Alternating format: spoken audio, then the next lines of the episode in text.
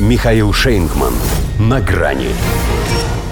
Папа тоже. Понтифик предложил свой план украинского урегулирования. Здравствуйте. На грани.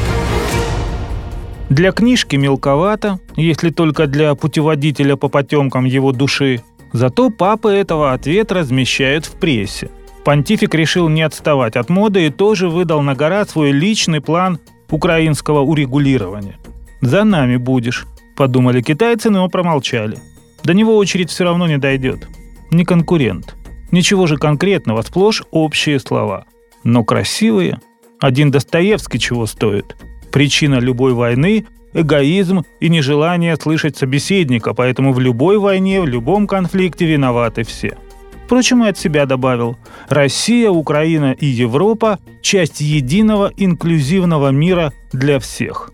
Они, правда, на своем Западе обесчистили понятие инклюзивности, придав ему радужных оттенков. И Франциск, кстати, и же с ними, поскольку ничего не имеет против однополости. Поэтому, как говорится, упаси нас Бог от такого единства. Но если отбросить ЛГБТ-шелуху, то посылу святого отца вполне себе – примирение и взаимное прощение – основная христианская добродетель, цель переговоров – долгий и справедливый мир для всех. Его бы устами да мед пить.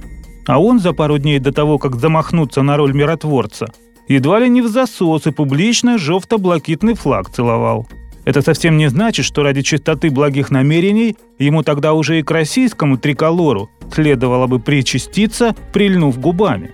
Мы можем обойтись и без этих телячьих нежностей.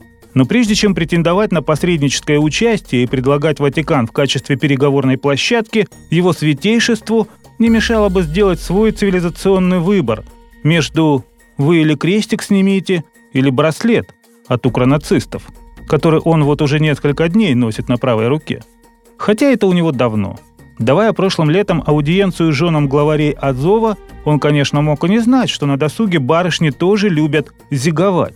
Но в отличие от Джозефа, который ему в сыны мои годится, Франциск не страдает деменцией, поэтому должен помнить, что сам, если и не благословил, то признал морально законными поставки западного вооружения ВСУ.